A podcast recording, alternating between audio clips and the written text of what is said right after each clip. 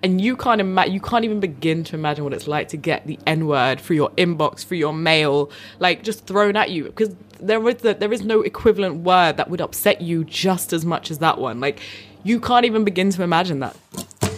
It gets better cause it has to get better.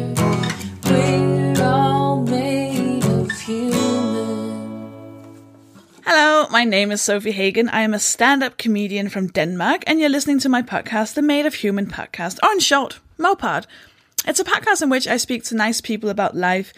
I try to find out how to do life, um, you know, how to be an adult, how to function in this world, and if the person I speak to has no idea, which, spoiler alert, no one does, uh, it ends up just being a chat in which we feel less alone. And I know that sounds like I'm an absolute prick, but that is generally just what it is. So this week I am speaking to Imriel Morgan. Ooh, Imriel Morgan. Sorry, I just got really excited. And I'll let you listen to our chat in just a bit. First, I want to say I'm on tour with my brand new stand-up comedy show, Dead Baby Frog. On this tour, I will be in Newport, Leicester, Aberystwyth, Bristol, Manchester, Oxford, Bromsgrove, Stockton, Cambridge, Colchester, New Milton, Reading, Hull, Northampton, and Canterbury. I will be in London at the Soho Theatre from the 11th to the 21st of December. Most of them are already sold out, um, including the um, the, the ones on my tour. So go and find out if you can still get tickets. Um, I will also be in Denmark, in Copenhagen, Aarhus, Aalborg, Esbjerg, and Odense, where the shows will all be in English. My entire tour is anxiety safe, has gender neutral gender neutral toilets and wheelchair access all around. There's also a trigger warning for the show, which is that the show is about emotional abuse. I also mention physical abuse, so, so you know that. Go to sofiehagen.com for more information about all of these things and uh, to get tickets. And while you're there, sign up for my newsletter, please, or buy my show from last year. It's called Shimmer Shatter. It's about being anxious, to not like people, to hide in uh, bathroom toilets, all of that stuff. And um, it's just five pounds. You can uh, buy it and download it on sofiehagen.com forward slash shop. Oh, it's filmed at the Phoenix Artists Club in front of an audience, which is made entirely out of Made of Human podcast listeners, which is Oh, my favorite. It's so great. So, before I let you listen to the episode, we shall do this week's Acts of Disobedience, where listeners send in stories from their lives in which they have been, um, they've stuck it to the man. I think it's the 80s way of saying it. They have uh, disobeyed. And this week's listener is called Loni, and this is what they wrote. I took a class in the spring that was all about preparing for disasters, providing first aid, doing light search and rescue, basic keep yourself and your family safe stuff. The class was majority female, and many of the students were nurses, doctors, or some other profession that was already about looking out for other people. There was a man in the class that made a couple of comments over the six weeks that were openly misogynistic, but he would then but he would then laugh it off as if that's not something he thinks at all as if he was playing the persona of a complete ass and we were all in on the joke. On one of the last days, while we were being taught by a woman who had been a firefighter for over 20 years, we were learning how to lift an injured person with an improvised stretcher. The instructor was pointing out that everyone lifting the stretcher has to lift at the same time, and so someone leads by counting to three. It doesn't matter who does the count, it is usually the person stabilizing the head, but for the safety of the victim, there has to be a leader doing the count, the instructor said. The guy in the class then say, Well, we do know that it should be a man doing the count, though, right? And then he laughed, and he waited for us to laugh. There was no laughter. Just the collective groan of a room full of adult women who have dealt with this crap their whole life, and a female firefighter at the head of the class who has probably heard that every single working day from somebody. She started to say, Okay, moving on. When she paused, I turned to him and loudly but calmly said, Don't worry, when you are laying there injured and bleeding on the ground, all of us here will just wait until a man comes along and tells us what to do. And then there was laughter. I love that so much. Oh, I love that so much. Oh, please keep these stories coming. It makes my entire day. It makes me so happy. Um, submit more uh, acts of disobedience, please go to Made of Human Podcast, where you can also buy a Mopod t-shirt. We have just gotten new designs for the t-shirts. There's a, a pretty, pretty, pretty logo, um, which is made by a listener called Kara, and it's so pretty. It's so so pretty. Um, it's uh, colorful and everything, and it's uh, one of the uh, Sofie Hagen and Susan Calman in a caravan things, and it is so pretty. So, Um, go and buy a t-shirt because if I see you on my tour wearing a t-shirt with my face on it, I will explode. Just saying. So if you want to explode me, that's what you need to do. I want to say thank you to everyone who donates regularly to the podcast. That's our act of disobedience, I feel. Because there's no middleman. I I keep saying this, but this is so good. Like I I spent, you know, whatever, time and money on making this. Um, you get a say, you have a say in who I book, you have a say in how this works and and then you pay for it. Like it's it's I, I love this so much. It's and you don't have to, by the way. That's the whole beauty of it. You do it because you want to and because you want to support it. Because it is free for those of you who, who, who have no money, and I totally understand that. So I love that. I love it's so beautiful. And thank you, thank you, thank you, thank you for supporting either the people who give like one-off donations, uh, which you can do on uh, madeofhumanpodcast.com, or the one who has signed up for Patreon. Now, Patreon, you can give a certain amount per episode, and uh, it deducts automatically from your card uh, once a month, and it's brilliant, and it it's easy to. F- it's easy, it's trustworthy, it's everything. And if you give more than $5 p- uh, per episode, I give you a shout out at the end of the episode. So um, uh, it means I'll butcher your name completely. But uh, yeah, so patreon.com forward slash mopod if you want to do that. But now, please enjoy this episode with the incredible Imriel Morgan. For the people who might not know who you are, can you just quickly say a bit about yourself? That's such a loaded question. Um, so I'm Imriel Morgan. Uh, some people know me as Imri. So I'm a podcaster. Um, I'm the CEO of the ShoutOut Network, uh, which is a podcast network for people from underrepresented backgrounds. Um, by day, I'm a marketing coordinator, and by night, I'm like a podcast extraordinaire, I guess. Um, Perfect. But yeah, that's kind of a rundown of who I am. Yeah, that's quite that's quite essential. Like that's so you. What, what were the thoughts behind starting the ShoutOut Network? Um, so it was actually my now fiance Fa who really wanted to start a podcast network for people from disadvantaged backgrounds. So he grew up in foster care. Um, kind of had run-ins with like the law and just he guess he just came from like a really working class, disadvantaged and impoverished background, and he really wanted to kind of create a platform and a space for people like him to come and air their views and voices. Um, so I came on board and I was like, yeah, that sounds cool. And then I kind of just broadened it out to do, you know, to be more kind of inclusive or underrepresented groups. You could be quite privileged and black, and that's a story that we don't really hear too much of. And you could be quite poor and black, or you could be LGBTQ, and you can come from a spectrum of different backgrounds within that. So I kind of just broadened it out and just kind of said, let's kind of bring on who we can bring on and see what happens. We had a very terrible vetting process back then. It was like, do you want a podcast? Yes. Okay, you have one. Um, we don't have that process anymore because that was not clever or smart for us. Um, so now we're kind of figuring out how we kind of make it a business that's sustainable um, and so that we can continue to give the opportunities to to the, the people that really need to have their voices and views aired. And what did you have? Did you have anything to do with podcasting before you started that? No, I didn't know what a podcast was. Sophie. Really? I had no idea. I found out about podcasting in, I want to say, late 2014, early 2015. Um, and that was with Serial, because I think Of that's course. like everyone's Yeah. first podcast. Um, so yeah, I was like massive Serial fan, and I tried to find different podcasts that were like Serial. And of course, there's nothing like Serial. Yeah. Um, That's why Serial was Serial. yeah. Um, so I went on to like the true crime category, so criminal um, and a few others. And then I kind of stumbled into the African American podcast, um, which was The Read, which is, I think, the biggest black podcast in the world. Um, and it was, it just blew me away. And I was like, I feel like I need to find like the UK version of this, and there wasn't any. So I was like, well, maybe I should just start that. and so that's kind of like, and, and at that time, FA was building out his network. He'd bought all this equipment that I didn't fully understand. Um, and yeah, so it kind of just organically kind of, I kind of entered it through him, but also I had my own journey into podcasting via my own, and I think I needed that because I'm really independent and stubborn. So I'll be like, no, that's a terrible idea. And then I'll find it somewhere else and be like, oh my God, this is the best thing ever. And I own that now. So your podcast is called uh, Melanin Millennials, but that's now come to an end. well, I've come to an end with it. Um, I Is that breaking news? Kind of, because we haven't. I think we're making the announcement this week, or Oh. I'm making the announcement this week. Um, so yeah, like for maybe about a year and a bit now, I haven't been feeling what MM's about. I think it's a really great platform. I think it's been incredibly important for the listeners. And it was so necessary. We won two awards, which is incredible.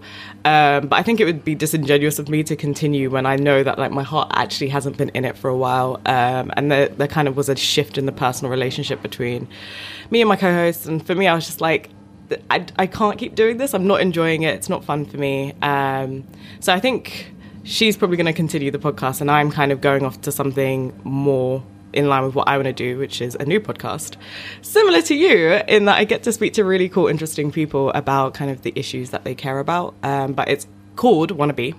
Um, and it's like taking you from where you are to where you want to be in 30 minutes or less.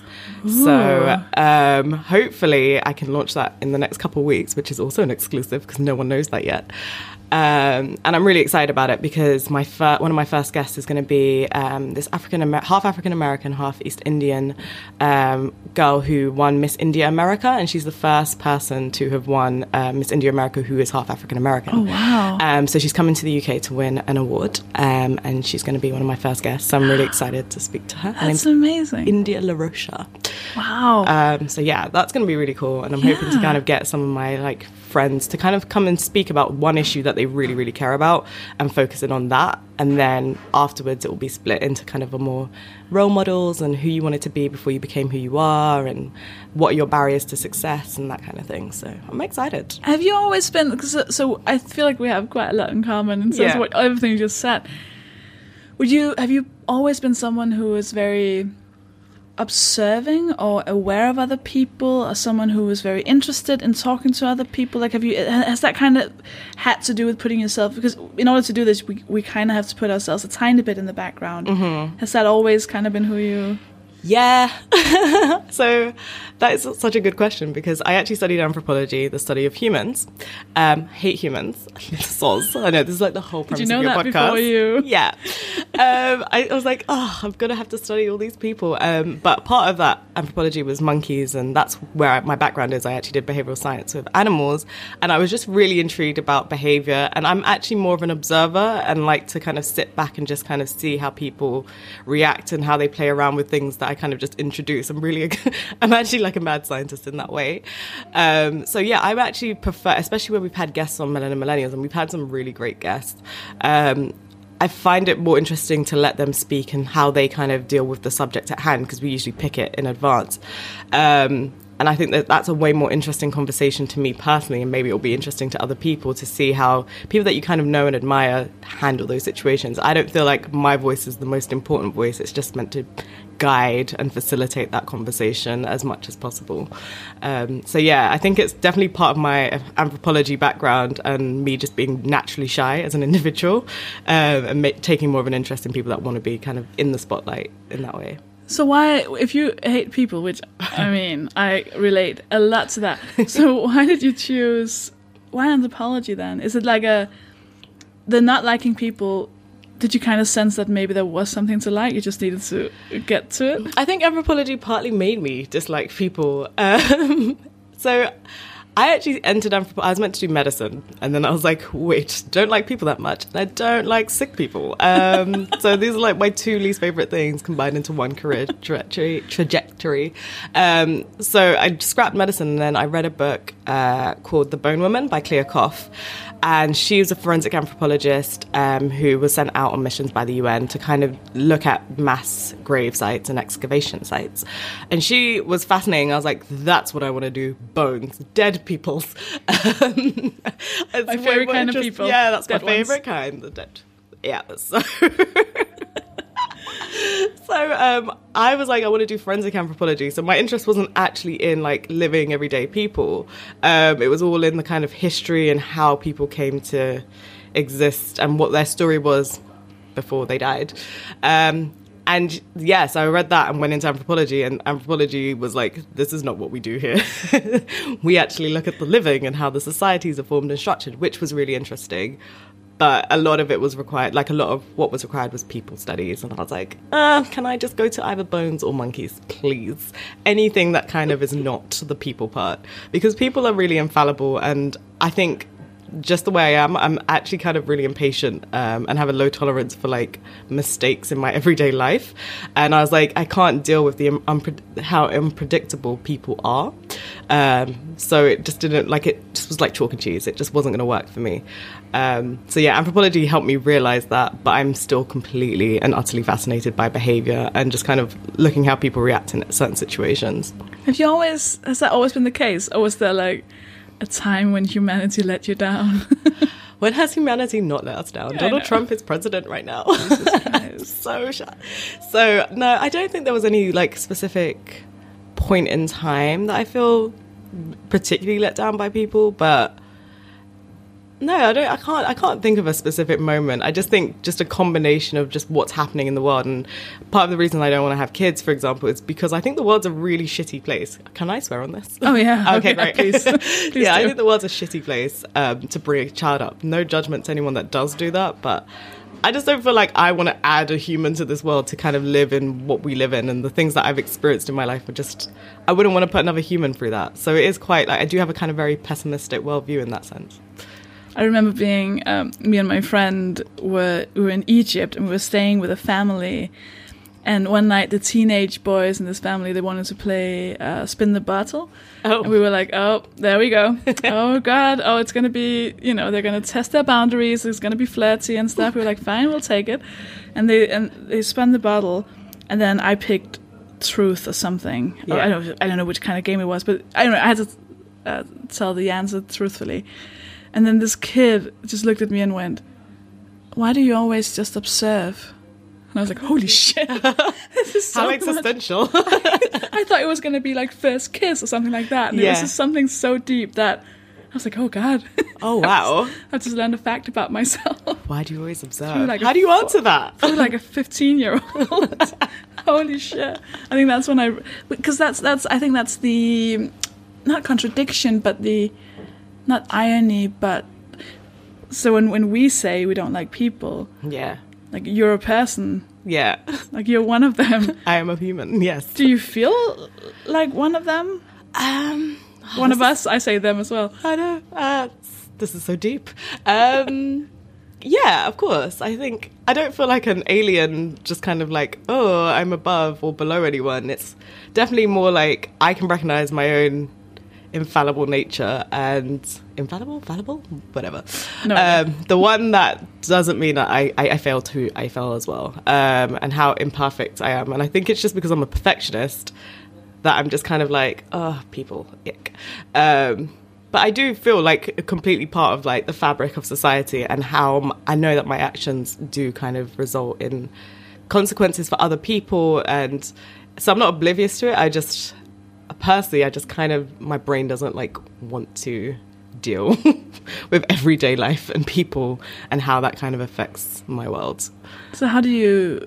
How is your everyday life now? Like, have you figured a way of being able to not deal? I'm such an introvert. Um, I'm like an introverted extrovert, or the other way around. Yeah. um, so, uh, funnily enough, I get on well with people. I'm very sociable. People tend to like me, but I like like you. I I tend to stand back and observe and just kind of just see what's going on before I kind of fully immerse. And so now at work, I'm like. If I feel very comfortable, I can kind of get along with people. Um, but I tend to kind of just keep myself to myself. I kind of like being at home. I really like Netflixing by myself. I It's don't like. Netflixing with company. It's not fun. Um, I kind of just, and now I'm I work part time now, so I kind of actually stay kind of separate on the days that I'm not working, um, and kind of just work by myself in a little bubble. Um, so I've kind of isolated in a way, but I feel like it's kind of healthy and helps me recharge and think about things kind of more holistically um, compared to when I'm like working every day nine to five and then there's always someone around and someone to answer to. Um, so now I kind of realize like there's a certain kind of job that I can go into because I can't be everywhere. I, I can probably do the job, but I'm not going to enjoy it if I have to be like constantly bombarded with people. Um, and I think that's just kind of working for me right now. I don't know how healthy it is, but we'll see. How how do you feel about authority? Mm, such a good question. I hate it so much. I, I have such a problem with authority.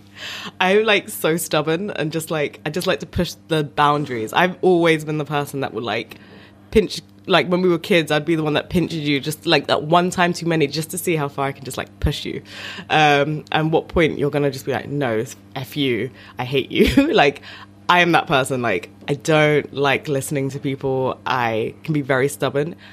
Give me like ten minutes after you've told me what to do, and then I'll be completely compliant. But ultimately i just hate it I'm- don't like it it makes me feel so uncomfortable like who are you and why are you telling me this i don't i don't understand why i should respect you i don't know why you're telling me this um yeah, I have, a, I have some massive issues with authority. I hope this doesn't affect my future job prospects. I mean, I'm I'm at the you know when you listen to a podcast and you feel like you're in the room and you want to shout out stuff to the people you're listening to. Mm-hmm. I feel like that at the moment, but it is my podcast. I feel like going, I know, I agree with everything you're saying. We're the same person. Oh my god. Why do you think? Why do you think? Where did that come from? Because I'm I'm very curious about my own complete lack of respect for authority. Um. Oh, let me just go rewind back. I think I'm not sure. So I come from like a semi-broken home, and by semi it was just broken. Um. So my dad pretty much left us when we were really young, and he was like my person. Like I love my dad to death. He was the only person that could get me to do anything. So when he kind of went for a period of time, he came back. But um, whilst he was kind of absent, and my mum took over, I just kind of had like a complete lack of respect for her and her authority. Um, now that's slightly changed, but that's really recent. Um, and I think it's just because if I can't respect my own like mum in some ways, where why would I respect anybody else? Like that's my mum; she gave birth to me, and I'm still really disrespectful. Um, and I think it just came from like the people around me, like kind of just seeing how they operated and moved through life and kind of in many ways weren't being successful, weren't kind of achieving what I deemed to be successful or, you know, real life achievements. So I had like a real like lack of understanding about where they were in life and how that translated to authority and success. And I put those two things quite high up on my list of things that I respect as a human. Um, How so? Like what kind of things? um, so I kind of have a lot of respect for people that have actually achieved great things in life. However, part of why I'm doing this podcast is because I want to question what I believe is success and what what achievement actually means. So, like I said, um, things like monetary and financial success is kind of high up on the list. Um, career success, so you don't have to actually earn a lot of money, but you could be well respected in your field. And one of the things I aspire for in my life is to be quite successful at the chosen career I'm in. So I want to be famous for like marketing really well or famous for podcasting really well. Um, I don't really care about being famous for famous sake. Um, so those are the kinds of things that I kind of respect in other people that they do really well. They're working really hard.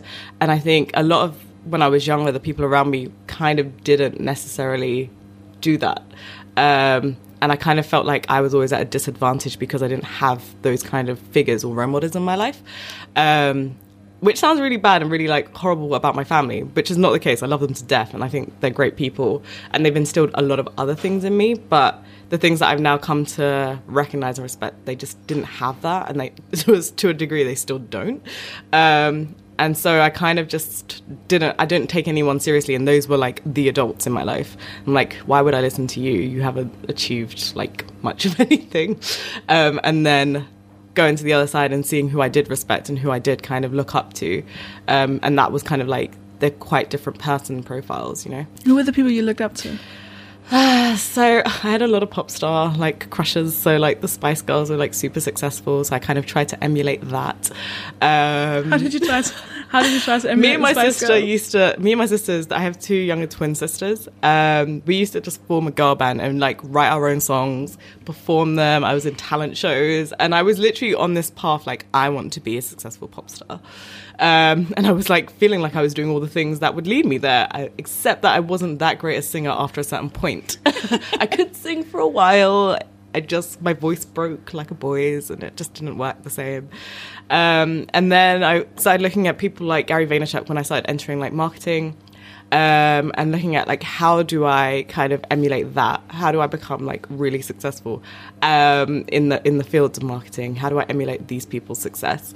And most of it is just down to pure laziness, to be honest. Like I could not be bothered. Like it's a lot of work. Um, and then I had to find my own kind of path. And now I'm kind of still figuring that out. And now I know kind of my route to success. So right now I'm studying for an MBA, which is intense. And I only started a week ago. And I'm like, accounts are really hard. Accounting is hard. Um, but I think ultimately, it, it's just, it's just that I had so many people that were in positions of authority that I just kind of at the time, I guess when I was young, I didn't realize I didn't respect them, but now I can look back at it and be like, hmm, I didn't really respect you what you did. Well, when you Uh, look back at it, is that something where you want to? S- would that be something you wanted to change? Because now, when I realize that I'm disrespectful to authority, I'm like, yeah, but not that many of them deserve the respect. Yeah. Think maybe we're just right. Yeah, I think we're right. I'm good with just coming to the, the fact that I'm right. Because I think um, it is like a, that age old saying, like, respect is earned, not just given.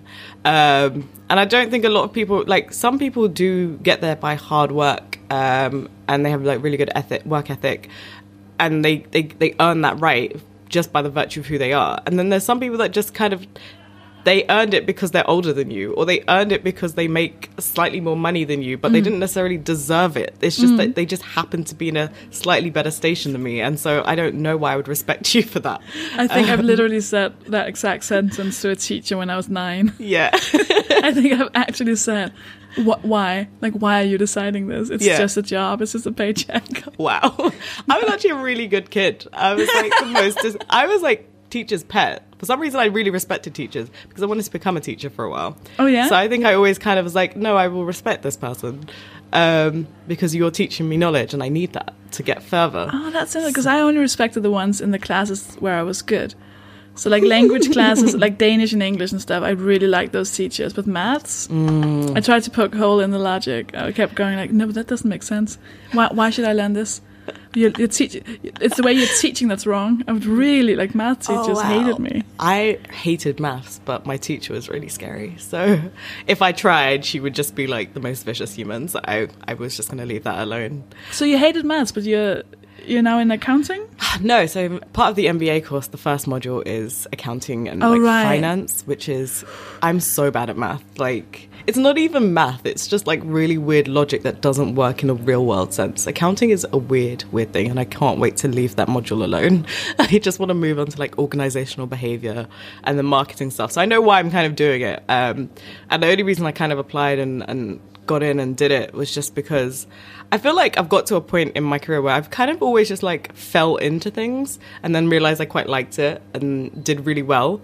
Um, and then I was like, my experience can only take me so far. There's got to be additional knowledge, and there's a reason why people take these courses and people do these things because there's knowledge there that is really invaluable. And actually, just by doing it for the past two weeks now, I've learned so much. And I was like, oh, so this is how you like structure a balance sheet at a business because I was just putting money all over the place and it was not going well. So it is kind of giving me some of that discipline that I feel like I lacked. And so I have to kind of respect what education can do for me. I've, I've got a lot of respect for education and the educational institutions that, that we hold dear in this world. You said you said part of the reason why you didn't want a child was because you said you've had some experiences in your life you didn't want children to to experience. Mm-hmm. What kind of things is that? Ah, so much. The world is just so terrible. Um, it's so I grew up and we were like poor, like really poor. There were times where we didn't have food on the table. And obviously I might get to a point in my life where that's I might be comfortable and that might not be the situation for a child that I bring into this world. Um, but it wasn't fun. Um, it's it's one of those things where when you come from such like really disadvantaged backgrounds, you kind of realize like, oh no, I wouldn't want to. I wouldn't want a child to grow up like that because I grew up like that and I know how difficult that was.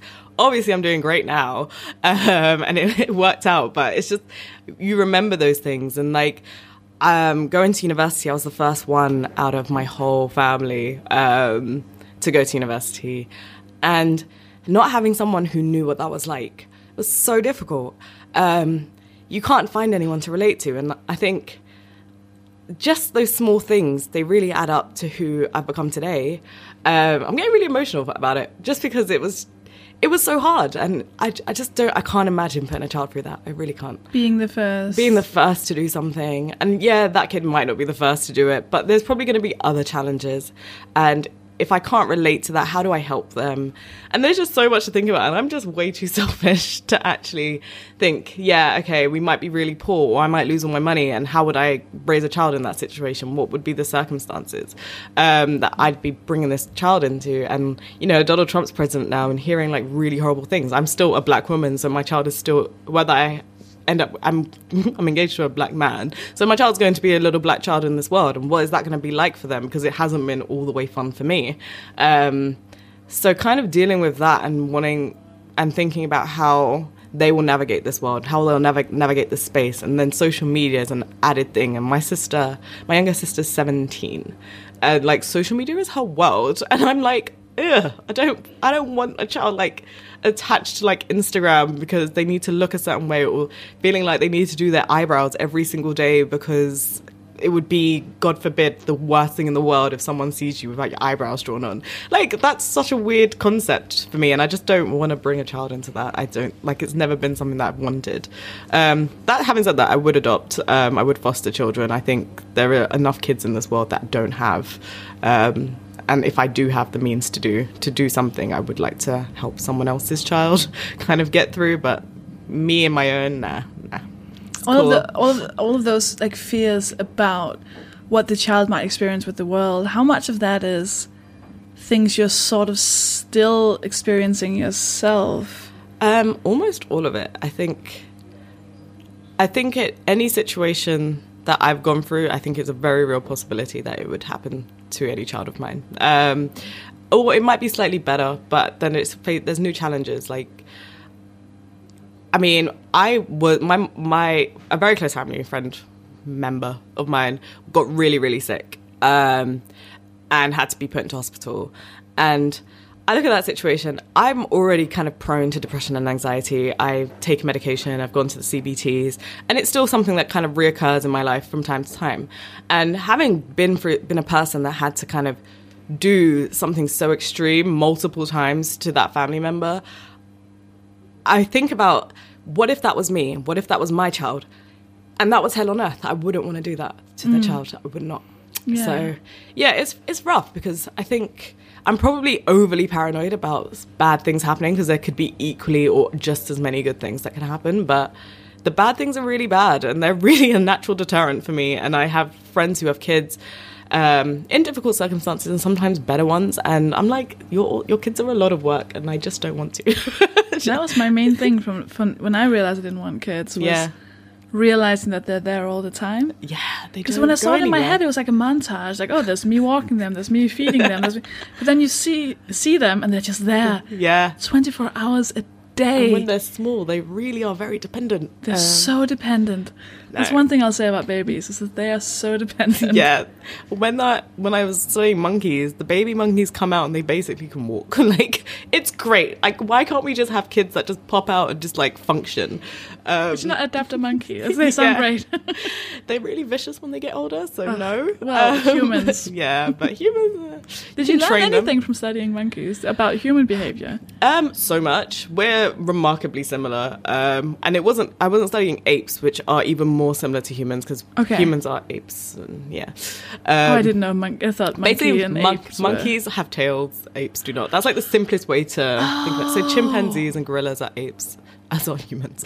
Um, You're really going down to like you're really explaining like the basics. yeah, and then monkeys all have tails. Um, Oh, okay. So I studied monkeys, and what I learned is that they're very prote- very protective of their infants. So I studied mostly mothers and babies um, in relation to fetal alcohol syndrome. Um, I did not give the monkeys the alcohol, but they did have alcohol whilst they were pregnant, and it changed how they raised their kids. Um, and so you kind of what I really loved about monkeys is that they forced their child into independence a lot sooner. Um, they would kind of like get rid of them, like they would try and push them off of them really quickly. They're very protective, but they still kind of let that that monkey that baby like know that it has to kind of function independent of its mother because God forbid anything happens, it needs to be able to fend for itself. It needs to be able to feed itself. It needs to know how to do these things. Luckily, their babies come out semi-functioning and not as dependent. They just need milk. Um, so I learned like we are remarkably similar in how how protective we are of our offspring and how like hierarchies are formed in social groups and social settings and the kind of competition for men which I, I don't compete for men as a woman. I just don't get it because men are trash. so I try to avoid saying it, but oh gosh. But yeah, you can. Yeah, You I can can't avoid say it. Um, so like just competing, like some of the my female monkeys just didn't compete. They just did not care about men. They lived in a matri- a semi matriarchal society, in that like the women really ruled the roost. There'd be one male in my in my colony, and they would just mostly be ignored. Like they were respected, and they would be the father of all the children, but. For the most part, the women were just doing their own thing, and I love that. Um, and I've always been like surrounded by like women and like the power of like female energy and spirit. So I was like, yeah, monkeys are cool. Monkeys like get things on a much like simpler level. It's not complicated. They just exist and they eat and they look after their kids and they go about their days and it's very simple. Humans just add layers of complexity to that. Um, but ultimately, the fundamentals are the same. We're very protective. Um, we t- tend to kind of congregate within our sex groups. Um, so yeah, there was a lot I learned. It was a two-year study, and it was pretty intense um, to study like sixty animals that have slight alcohol problems. a lot of drunk monkeys. Could you could you help like I wouldn't be able to do that without projecting so much onto that. Uh, anthropomorphizing is the technical Oh, term. and say? Anthropomorphizing. anthropomorphizing. yes. Um, it basically means to project human feelings onto an animal. Ah, yes. So um, yeah, I felt like I, I was really I got I got over it really quickly just because you just can't like they don't they don't have the cognitive capacity to do that. Like you can tell when they're expressing like feelings of happiness, but you wouldn't call it happiness. They, it would be very much linked to a behavior. So when I was observing, I would have strictly a list of behaviors, and I could probably infer a lot of things within those behaviors like oh they're grooming each other. That means they like each other. They are friends. But that's me anthropomorphizing. The fact is they're just grooming each other and that just might be it. Um, but it is hard because i grew i i studied over 60 for a two year period or 18 months and so you kind of do get attached. You do kind of realize that some of them like each other more than others. You kind of see these complex interpersonal relationships. It's just that there's no definitive way to say it's one thing or another thing. So that was really tough but i did grow really attached to some of them and be like oh she's happy to see me because she's letting me pet her. Out of the 60 monkeys i had only one let me pet them and that's because she was neuropath- neuropathologically impaired to be Wow. to be exact. She had alcohol problems. And so she was like the runt of the litter. She was kind of socially ostracized. So she would like be closer to humans. Um, usually if they're really friendly with humans there's something wrong with them. That was the key to deciding if something was wrong. Did when you do these when you observe, and I mean both like when you did it with the monkeys and when you do it with your podcasting and in all of your work, Mm-hmm. is it to find a solution? Because mm. we're, we're talking about how like the world is, is really shitty yeah and how a lot of things are shit. I'm I'm kind of hoping you were like, and then we realized that the answer There's a happy ending at the end of this story. I think now that I've with my new podcast and where I'm going now, that it is very much about action and focusing on a solution. I think for me, it's all well and good complaining, and I think that's part of why I had to step away from the old podcast because I felt like we're discussing the issue, but we're not if we did get to the action or a solution, it kind of gets lost in the discussion. Um, and I'd rather focus on like, so what what can I do? What small thing, if it's if it's a small thing, or what big thing can I do to actually move forward? Um, and with the monkeys, it was very much. Okay, so they're neuropathologically impaired. There's nothing I can do about how their brain works. Um, and that was very much like your job is to observe. There was no real solution to that other than don't give them alcohol. Um, that was not my job. So um, there was that side of the monkeys of feeling like, okay, I can't do much about that situation. I can only just see what the long term effects are and hope that this is a cautionary tale for how humans behave, especially pregnant mothers. Don't drink because this is, these are the consequences. Um, so that's what that study did. But with the podcast, I think now because I'm restructuring and kind of relaunching somewhat differently, I will be kind of looking at an issue that someone takes. For example, I really love Nimco Ali. She's Oh, yeah. amazing um, and like FGM is her thing. Like, what is the what is the main issue that's happening right now? Um, okay, so we kind of talk about that and really kind of get a a good understanding of what that issue is. But now, what can I do? What can my listeners do? Um, is it reading an article? Is it signing a petition? Is it donating to a campaign? Like, what can we do to physically make a change in that? So that's kind of the focal point of what I'm trying to do now, because I think it's the same thing how I've lived my life. What am I doing wrong, and how do I fix this? Okay, you don't know this knowledge do study study something do something um, and maybe that won't work and maybe it will but you won't know until you physically make that change or make an act do an action that that could change your circumstance so it has kind of led me to this very nice point where I feel most comfortable with where I am in my journey. So there's a question I always ask, or I've started asking recently. I've heard a lot about this. Have you? I have. it's, a, it's a new one, a fairly new one. Um, so it's about the revolution. Mm-hmm. You've heard it? Okay, okay. Yeah. Then I don't have to explain it too much because I've, I've been made aware that it's a tiny bit problematic because there are resistance movements out there, which I am aware of. But it's because in my head I imagined Les Miserables and the French Revolution. So Nice. that's- right? That's really depressing. Yeah, oh, it's just it's just a really good musical. So in my head, it's like, and I with most of my guests, I already kind of know the answer, and I feel like I kind of do with you as well. But that would be that's presumptive, presumptuous of me. But basically, there's a war, there's a revolution, there's uh, stuff happening. There's a right wing dictator killing people. I Oh, don't know God. if you can possibly imagine that. And you could basically choose between joining the right wing movement, staying neutral, or joining the resistance movement, which has really good infrastructure. Ooh, good infrastructure is a key point. I feel like you might like that. um, I've always thought that I'd be on the right side of history, not the alt right side.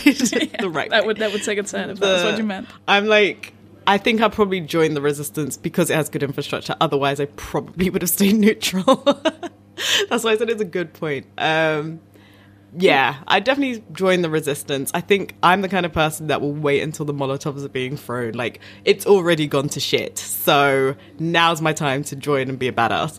Um, otherwise, I would probably just be like, I'm just going to lay in my bed and stay out of this until everyone knows what they're doing. And then when they, there's a plan, I will join the plan. Yeah, tell me what I need to do. Yeah. Yeah. So you wouldn't be the person starting the revolution. Oh no, um, that's too much responsibility. And I look at a lot of great leaders in history. I like Black History Month is coming up, and I'm super excited because one of my um, favorite like.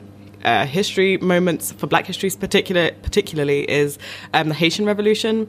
Um, uh, Jean Jacques Toussaint Louverture, who basically started the Haitian Revolution, and Haiti, which isn't widely known, is like the first Caribbean country to free itself from slavery. Um, and they massacred, like they really massacred all of the people on that island, um, mostly the white people. Um, but they don't talk about that a lot in history. And basically, French, the French um, made them pay a lot in um, reparations to to France. They had to pay for their own independence. It was ridiculous, and I think like that only recently just stopped. They had to pay for them having basically self self defense. Yeah, they Good. they freed themselves, and then France was like, "Oh, because we've lost so much money from you freeing yourself, Oh my. you have to pay us like a ton of money." And that's part of why Haiti is so poor to this day. Um, so it was one of my favorite things where the person that started that, Toussaint Louverture, um, and some other guy that I can't remember the name of right now. Um, I was like, that takes so much guts. Like, so much guts to start a revolution. And you're putting your name, your face, everything on the line. I would love to be that famous and that brave, but I'm not. Like, I know who I am. I'm a coward in so many respects. I can't do it, but I have tremendous respect for the people that do. So, yeah, there's a little moment from history. wow, I had no idea. Of no, definitely check it out. The Haitian Revolution is fascinating. Like, Oh, but that's obviously one of the things that are being silenced Yeah. because why would we want to hear about a bunch that. of a bunch of white people being massacred. that's really Yeah. good history. yeah, it, it's one of my favorite moments, not because of the death side, but just because it's so fascinating. Um, and it is such a good moment and a cautionary tale for all people that try to enslave folk. Um, they could come and kill you. But that's probably why they don't want us to know that because yeah, because Yeah.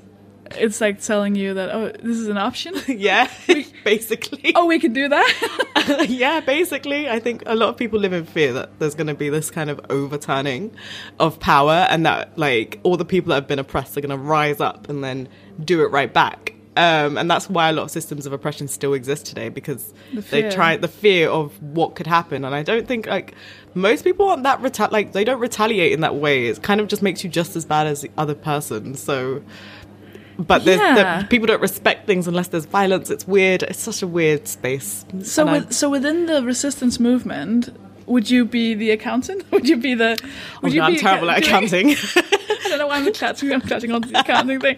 Would you be? Like, what would your role be within the resistance movement? I think I'd like to be someone in strategy, like a Tyrion Lannister, you know, just kind of, I'm just there. I know how we can strategize to get to where we need to go. Um, but I'm all good on the fighting part. Just like keep Yeah. me in an advisory hand capacity, second in command. Yeah. We're all good. Just don't send me to the fights because Yeah. I'm probably going to be useless because I can't fight. Yeah, I, I, can- I can see that. I can see you being like the, the part of the brain behind the organization, and we'll send the more yeah. vigilant, brawn. kinda- yeah. send the energetic boys out to do the Yeah, to that- do all this. I'm all good sitting in an ivory tower watching the fights happen. Wow, that thing about Haiti is really interesting. Does that hearing something about that, having lived the life you're living or living the life you're living, Mm-hmm. how does that feel? Because I know f- from my like extremely boring white suburban kind of childhood. I mean, I grew up poor, but that has nothing to do with race. But I remember hearing about Rosa Parks when I was must have been like five or six or something Wow. and it was like like my I was it, it just it was the best thing I'd ever heard. Yeah. it made me so happy that like uh, like um someone fighting injustice in that way was Yeah. such a like I remember this also because it was an easy story to understand Yeah, as a yeah, yeah. child. Like, Absolutely. I don't think I understood the broader picture, but but also I came I come very much from the outside, and that was very much in Denmark, and that was I was very very white, where we had, had no idea. But for you to hear a story like that, does that how does that feel? Um, so I think I learnt about Rosa Parks probably around the same age as you, funnily enough. So and that wasn't from school or anything. My mum and my dad are like super into Black history, um, and they always gave us kind of the history we were never going to learn in school, or we weren't going to learn it in the way that is relevant or applicable to us. Um, so for me, it wasn't. I didn't. I don't think Rosa Parks was the first story. I kind of knew about slavery um, first, and that was really hard to hear because it was just like, wait, so we come from slaves, like people. This is what happened to someone that was like my great great great granddad would have been a slave and he couldn't he didn't have rights like what does that mean and i remember just being like so hurt as a child like hurt. I can still remember like i can i never remember what people say to me but i can remember the exact feeling i felt. And i just remember feeling so sad and devastated and feeling like people have to know about this. Um, and i remember being in year four so i think i would have been like seven or eight years old. And we had a history project where we had to write a book about a moment in history that was really interesting. And I wrote my book about slavery, and um, it was like a mashup between what happened in slavery and like Roots, the the, the TV show about um, slaves in America. And I wrote like, "This is my great great granddad," and he had his foot chopped off and I drew a picture of a man with his foot chopped off and like told this story about slavery. I got like a really great grade. My teacher was like, "Oh, this is so sad," but like she really liked it, and my mum was so proud. Like she kept that book. I still think it's in our house, and it was just like people need to know that this happened. Why don't people know that this happened? How do I? How do we not met, let this happen again? And ultimately, how that's kind of traveled through my life is that there's still it still feels like people don't fully understand like how bad that is how hard it is for a child who kind of identifies um, looks in the mirror and sees people that were kind of enslaved and oppressed in such horrific horrific circumstances how much that can hurt your self-being self-esteem and how much it can really damage your kind of personal identity in this world? And i'm living in england and knowing that racism still exists. Um, i haven't had like really awful experiences except for that nigel farage situation. But for the most part how, how does that shape my worldview and how does that shape, shape other little black girls worldviews? So it was tough and i feel like there's still so much to be told. There's still so much to learn and a part of that when i was nine or ten um, my mum took us out of primary school here and moved us over to the caribbean um, because she was like you're internalizing some really dodgy images and dodgy role models. I don't she I remember just thinking like she she just wasn't comfortable with the people we were looking up to and took us out put moved us to the Caribbean for a year, and we went to school there, and that was like the best experience of my life because for the first time there were black teachers, there were black government officials, there were black business people, there were just it was just black everything, and it was like there is a world in which we can be whatever we want and I don't have to limit myself to Scary Spice from the Spice Girls or just like these figures in entertainment and sport because I was quite athletic as well. So I'm like, oh, there is a world outside of like entertainment. I can be this. I can be. I could be prime minister of a country if I really wanted to. It just depends on the country. Um, so it, it it did kind of shape that, and I think it's always kind of been a part of who I who I've become and how I, I think it's important for every person to know that there's not limits on who you are. It's just where you where you are at and physical location matters. Go to where you've come from and see people in the positions of power because it, it is uplifting. Um, having a lot of black teachers was just like, wow, you're so smart and you're black and you're a teacher and I can be a teacher now. And so it, it did, it, it helped. Um, and I was only 10 when that happened. Um, so it does it kind of reconfigured how I viewed the slavery thing and knowing that after all of that, like even though my great great great great great grandfather would have been a slave um, in this island, now these people, this is everyone's great great great great great somebody's, and now they're this person in this country. So it helps. It definitely helped. What did you when you went back? Was that a like like when you came back to the UK? Was that like a like how did that kind of contrast with what you just realized? Was ki- like Yeah, coming back to the UK was weird because I actually went to um, like an inner city school. It doesn't exist anymore. It's been turned into an academy. Thanks, Michael Gove. Um, it was weird because I came back with this like weird Caribbean accent, and it was a majority uh, people of color school. So there was, it was mostly black and Asian, um, and that so it kind of felt like I was stepping into this weird weird universe of it like being slightly the same but really really different because everyone was like british or black british or british born um, but the teachers were all white so it kind of like flipped it again. It was a weird place to kind of enter into from coming back and everyone's like super smart values education to a place which is an inner city school in london where people didn't really value education. They didn't really respect the teachers. Um, the teachers didn't have a lot of respect for the kids because they were difficult. There was it was overcrowded. So it was a weird space to kind of enter back into but i think the core values that were instilled in me never went anywhere. So i still valued education. I still valued um, these exams and i still had a lot of respect for my teachers. Um, but yeah it was it was a weird one because it was such a bad school and i think I managed to come out of that eh, bad situation with really good grades and like managed to kind of maneuver. So I've always been very careful about where I where I choose to go to school next. So I went to a Catholic convent school after that, which was majority white because I felt like actually I do want to become a teacher or a prime minister or ex. Or at the time, I think I just wanted to be a doctor. Um, I was like, if I want to be a doctor, I saw black doctors. I, I, my doctor in St Kitts was black. So how do I do that? And what what places in life are gonna get me there faster? Because I know it's possible for me to do that. So I did actually start choosing probably by choice, yeah, I started choosing like really white institutions um, and really white schools because the achievements were higher. Um, and that's not to say that like black schools can't do that. It's just that from my observation of being in London and in the schools, the schools that did really well just happened to be majority white.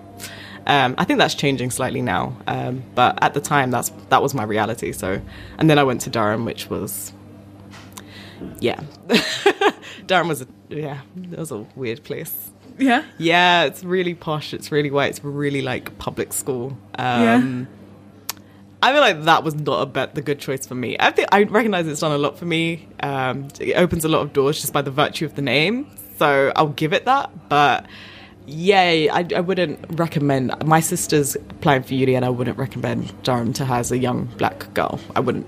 I just wouldn't. I think that's good. I, I know I know so little about the British education system, so the the word Durham has no connotations. Oh, so it's called, um, it's nicknamed like the Oxbridge Reject School. So if you don't get into Oh, Oxford or okay. You would go to Bristol or Durham typically, and sometimes Warwick, I think, falls into that pile. It's like the third oldest, third oldest institution in the country after like St Andrews, um, but in England. Um, yeah, it's just that it's that it's got it's a collegiate system. It's so public school. It's like so white, so pr- it just seeps privilege. It like is disgusting. Um, you would have people call you like peasant, and What? if you get a bus, it's like oh you pover, and like it was just Peasant. yeah, it was a weird, weird, Oh weird place. Like the casual racism, just just like it just falls out of people's mouths so comfortably, and it's like you can't really say anything because there's like not enough of you there Mm. to identify what's going on, and then you don't want to club together because then it feels like you're a, it's a black thing and. This is it's like it was like psychological like warfare. Like I just it was such a weird Oh. place. I would not. I mean, I I appreciate it. I got through it and I did great, but I wouldn't recommend that place. I hope like Durham doesn't come after me for like slander um, and defamation. No, I feel like that's very much personal experience. Yeah, definitely. That's just what happened. I remember doing a gig because I, I, I, again, like I have almost no connotations when it comes to the school system and what I didn't know what Cambridge meant and what Oxford meant. And Yeah, what, so I did that a must gig be at, nice. And then I did a gig at Cambridge, and there were like three, four hundred people.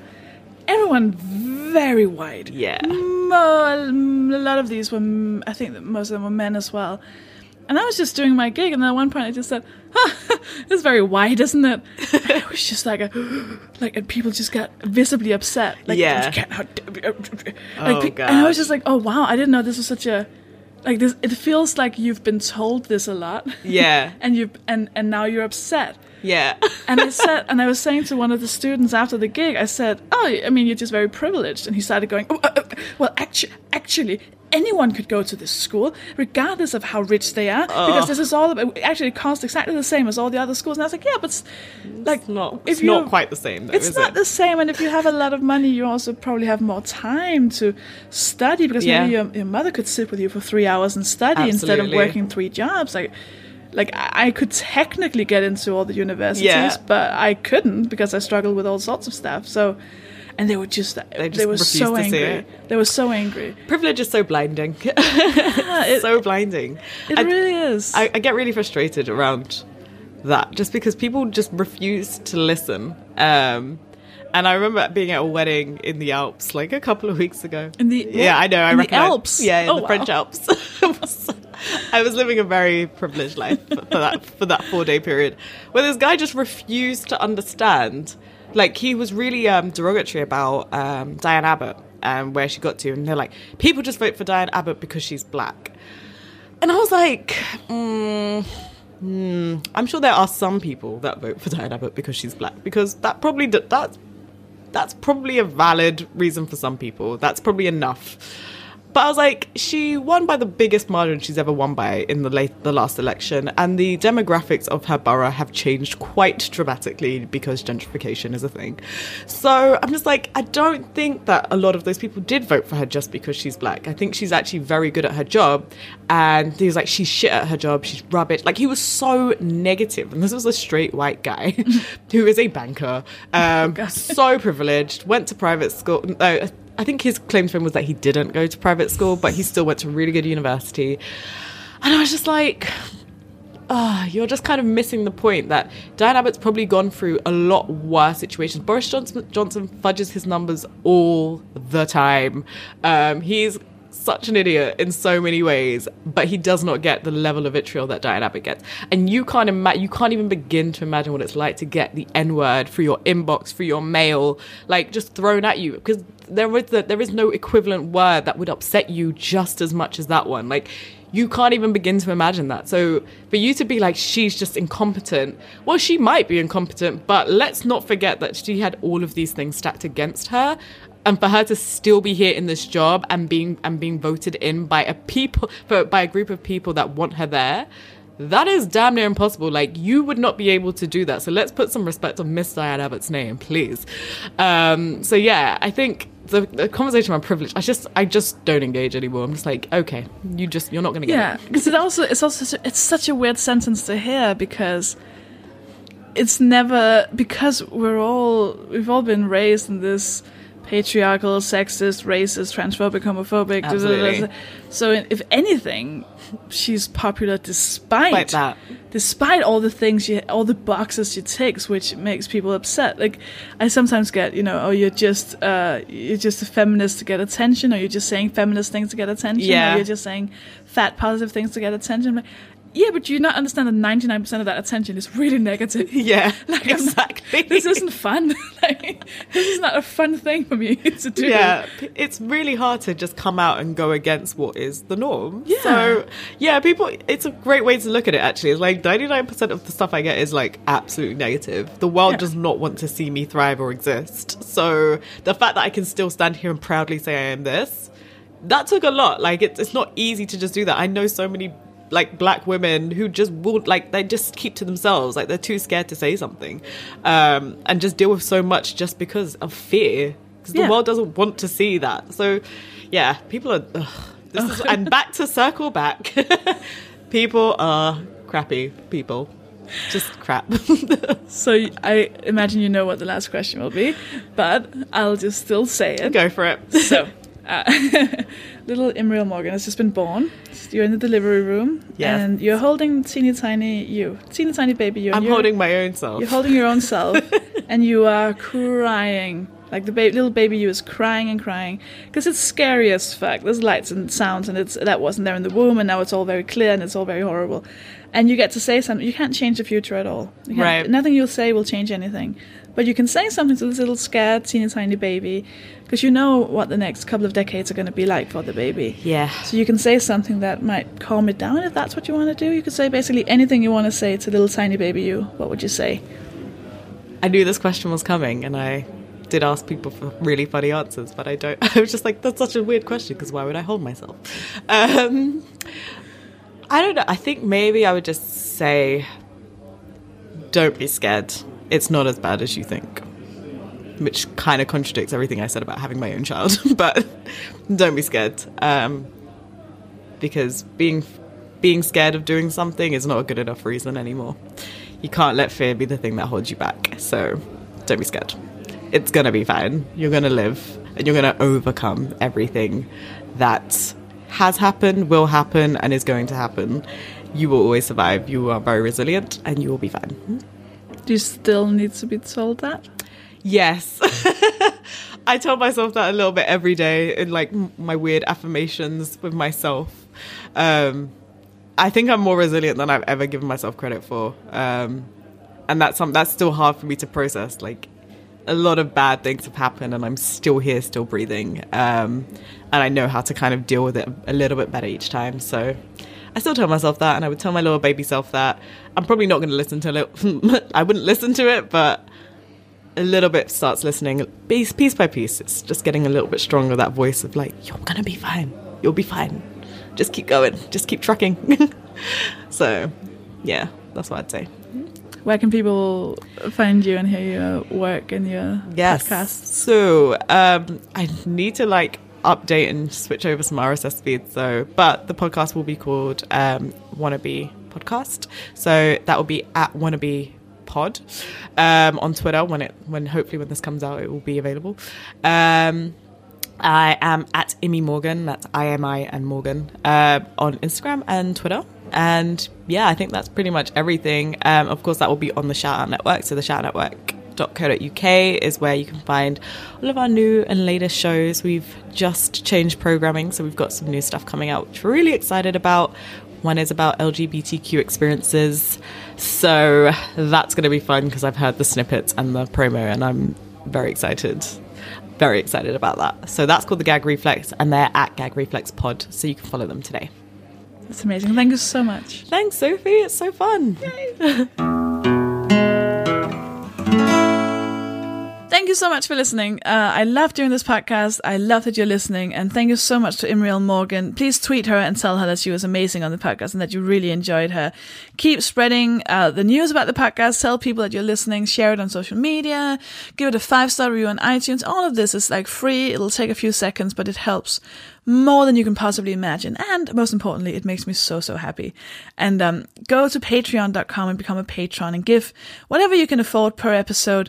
But if you give uh, five dollars or more per episode, you get a special thank you at the end of the episode, which is now. It just means I'm going to butcher your names.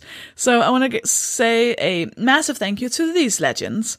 I want to thank Kathy Draxelbauer, Robert Knowles, Eve Ringgrith, Victoria Greer, Marnie Biles, Phil Vepolis, Rachel Furley, Zoe Cumberland, Marbles Lost, Joe C., Rachel Craftman, George Pearson, Elizabeth Stupplemore, Vivian Riddick, Kirsten Davidson, Purdy Pat- Patterson, Steph Ream, Mary Fraser, Ruth Harvey, Jane Young, Bethany Dahlstrom, Katie Hatfield, Robin Cabot, James Frew, Karen Threathaway, Russell Hughes, Ida Søgaard Larsen, Lucy, Inger Ellingson, Cable Melchior, Dr. Boda Sager returns, Jessica Stuhlfire, Emma Chan, Sylvia Novak, Kathy Beveridge, Emma Walton, Andy Walker, Geraldo Nascimento, Claire, Danny Beckett, Fiona Richardson, Claire Lamb, Grace Souza, Kat Pillar, Harold Van Dyke, Eleanor, Sarah Ferreira, Ikesith, and Daniel Raffershade.